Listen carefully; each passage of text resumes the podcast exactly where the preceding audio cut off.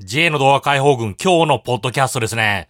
まあ、ポッドキャストなんか私やってしまうと最初に変な脳書きなんか音だから楽とかそういうのを言っちゃいますけど、今日は言わずに行きますね。まあ今日感じたところ、まあ昨日の話なんですけど、あの東京の国立競技場、ゼロベースで考える。なんか予算が思いっきり懲戒してた2000億円。そのぐらいですよね。それを、まあ、当初の計画に収めるために、修正じゃなくて、ゼロベースで考える。そういうところがありました。ただ、なんかこのゼロベースという言葉、私、使わずにもっとストレートな日本語、最初からやり直すとか、それでいいと思うんですよね。あのまあ、横文字というか、日本語じゃない言葉。そういう言葉を使うと、日本語より、日本語より、きつくない表、きつくない表現になるんですよね。なんか日本語だとみんなわかるから、あの、きつくなく言えるんですよね。なんか、あの、最初からやり直すとか、一からやり直す。または、あの、白紙にして最初から考える。あ、そうだ、白紙という考えあるじゃないですか。だから、白紙でいいと思うんですよね。あの、白紙に戻す。あの、わかりやすいですよね。まあちょっとその言葉も、なんか、バズワードというか、大人が使う、この、子供に対してお茶を濁すみたいな、そういう言葉ですけど、ゼロベースもまあ同じですからね。なんか、あの、軽、軽いんですよね。あの、ゼロベースって、ゼロベースと言ったけど、別に最初から本当に考えることなかったよ、みたいな。そういうことを、あの、平気で言いそうですよね。だから、国立競技場、あの、最初、あの、もう一から考え直す。そういうのがいいと思いますね。あと、なんかすごく、あの、古い、古いというか保守的な考えですけど、あの、もともとあった国立、国立競技場を使えなかったのか。ダメなんですかねあの、東京オリンピックの時あれを使ったわけですよね。あの、今とはスポーツの企画とか違うのかなルールとか。わからないですけど、あの、昔のと国立競技場、あれを活かすという考え方、あ、もうダメなのかなダメと言ってももう今取り壊しちゃったわけだから、それは持ってこれないですけどね。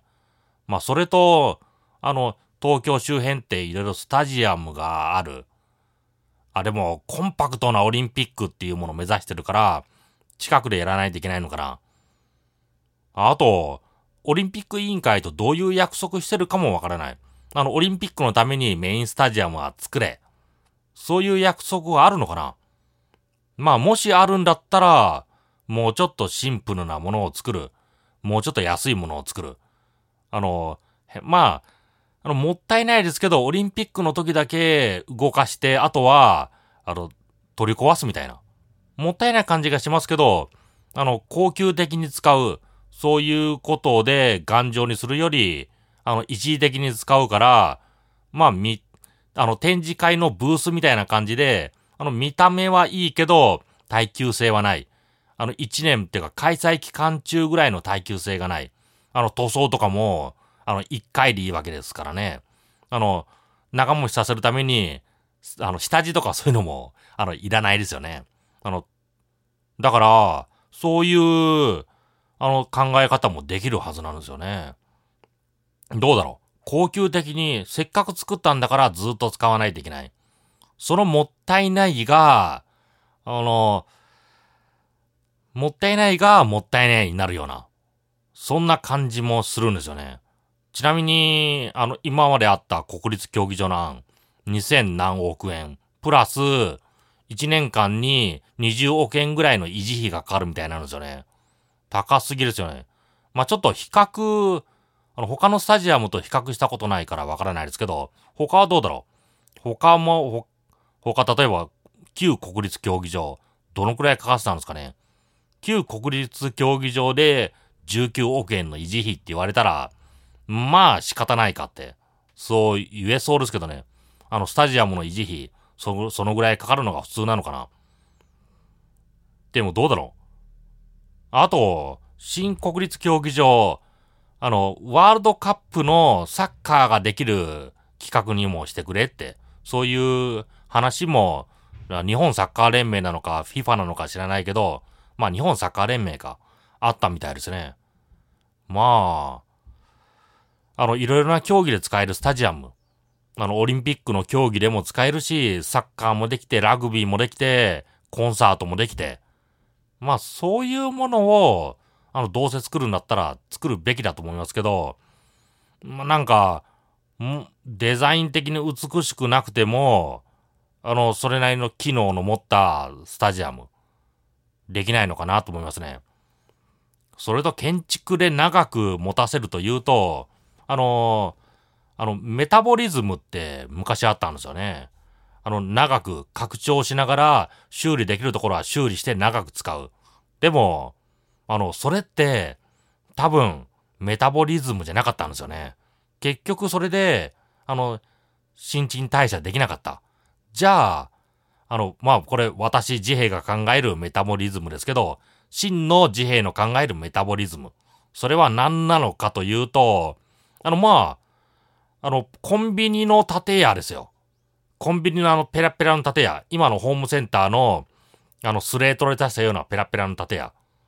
え、そんなもん長もしないだろ。どこがメタボリズムだあの、もう、建物なんて、長持ちさせないような建物を作る。ただ、重要なところは、あの、安全に環境負荷物質出さずに建てれて、そして、最後リサイクルができる。そこまで面倒見切れる、この建屋。あの、いろいろ無駄にならない。中の部材とか、標準規格のものを使う。例えば骨組み、標準規格のものを使って、あの、もういらなくなれば、別のところに持ってってまた使える。またはリサイクルとして、鉄骨とか、まあいろいろなもの、木材とか、そういうものを外して、木材だったら何かチップにして利用できるとか、あと、あの壁材ではもうダメだけど床材で使うとか、あとコンテナの、コンテナとか貨物車の床で使う。そういうところに転用できる。あの、そんな感じで、もう、例えば10年しか持たない。10年しかもたいない材質で作る。そして取り壊した時に、ほぼ全てリサイクルできる。それこそ、メタボリズムなのかなと思いますね。だって、50年経った建物。あの、み、今皆さんに愛されてますかねなんか、ただ古いだけ、古いだけで、普通の設備としては全然役に立ってない。そして湧いて出てくるのは、あの、アンティーク好きとか、レトロ好きとか、なんかそういうお金を落とさないファンとそう、ファンと称する人、そういうものが聖地だと言って騒ぐ。それだけなんですよね。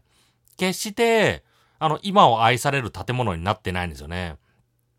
だから、あの、建物。まあ、取り壊すことを前提に考える。あ、これを考えると、あの、伊勢神宮とかって、それですよね。あの、交換することをずっと長持ちすることを考えてるんじゃなくて、こう、建て替える。建て替えることを前提に、あの、システムまでできてますからね、行事として。だから、それなんですよね。あの、建て、建てた。建てたから長く持たせよう。そういうことじゃなくて、建てた。じゃあ、それは何年使うか。何年後にはどうする？取り壊す。そういうところまでプランに入れてる。そういう建物ほど強いのかなって、そう感じますね。あの、実際商業ビルとかってそうだと思うんですよね。あの、まだ、まだまだ大丈夫そうなの、大丈夫そうなのに取り壊す。もう取り壊す計画は立ってた。または、もう今こんなもの使えない。そういうところで取り壊していく。そういうところだと思います。あと、まあ、長く持たせすぎると、文化遺産だとか、あの、当時の資料だみたいな。そんな感じで、あの、お金を落とし、お金を落としてない人が湧いて出てくる。湧いて出てきちゃうんですよね。だからそれ防止のために、まだ現有技術だ。ああ、ちょっと古いな。古いけど、アンティークという、アンティークと呼ばれるような感じじゃない。そういう時に壊してしまう。それこそがメタボリズムなのかな。そう思いましたね。あの、一番考えるべきところが、ところは、あの、お金を出してる人、と、投資してる人、持ってる人、所有してる人なんですよね。だからその人からしたら、まあ古い建物になっちゃって維持費もかかるし、あの、お客さんたち、まあいわゆるメインストリーム、メインストリームというかあの、主流のお客さん、まあ一番、一番受ける層の人たち、その人たちが快適に、しかもいいもんだと思って、あの、来る、来る建物。そういうことで考えると、もう新しい建物なんですよね。新しい建物で、建物、建物、建物を建てる。そうしないとお客さん来ない。ということであれば、まあ古くなった。そうなったら、あの安全に取り壊す。あの環境に優しい方法で取り壊す。あのリサイクル考える。そういうことが重要なのかなと思いましたね。ということで J の動画解放軍今日の音声だけポッドキャストでした。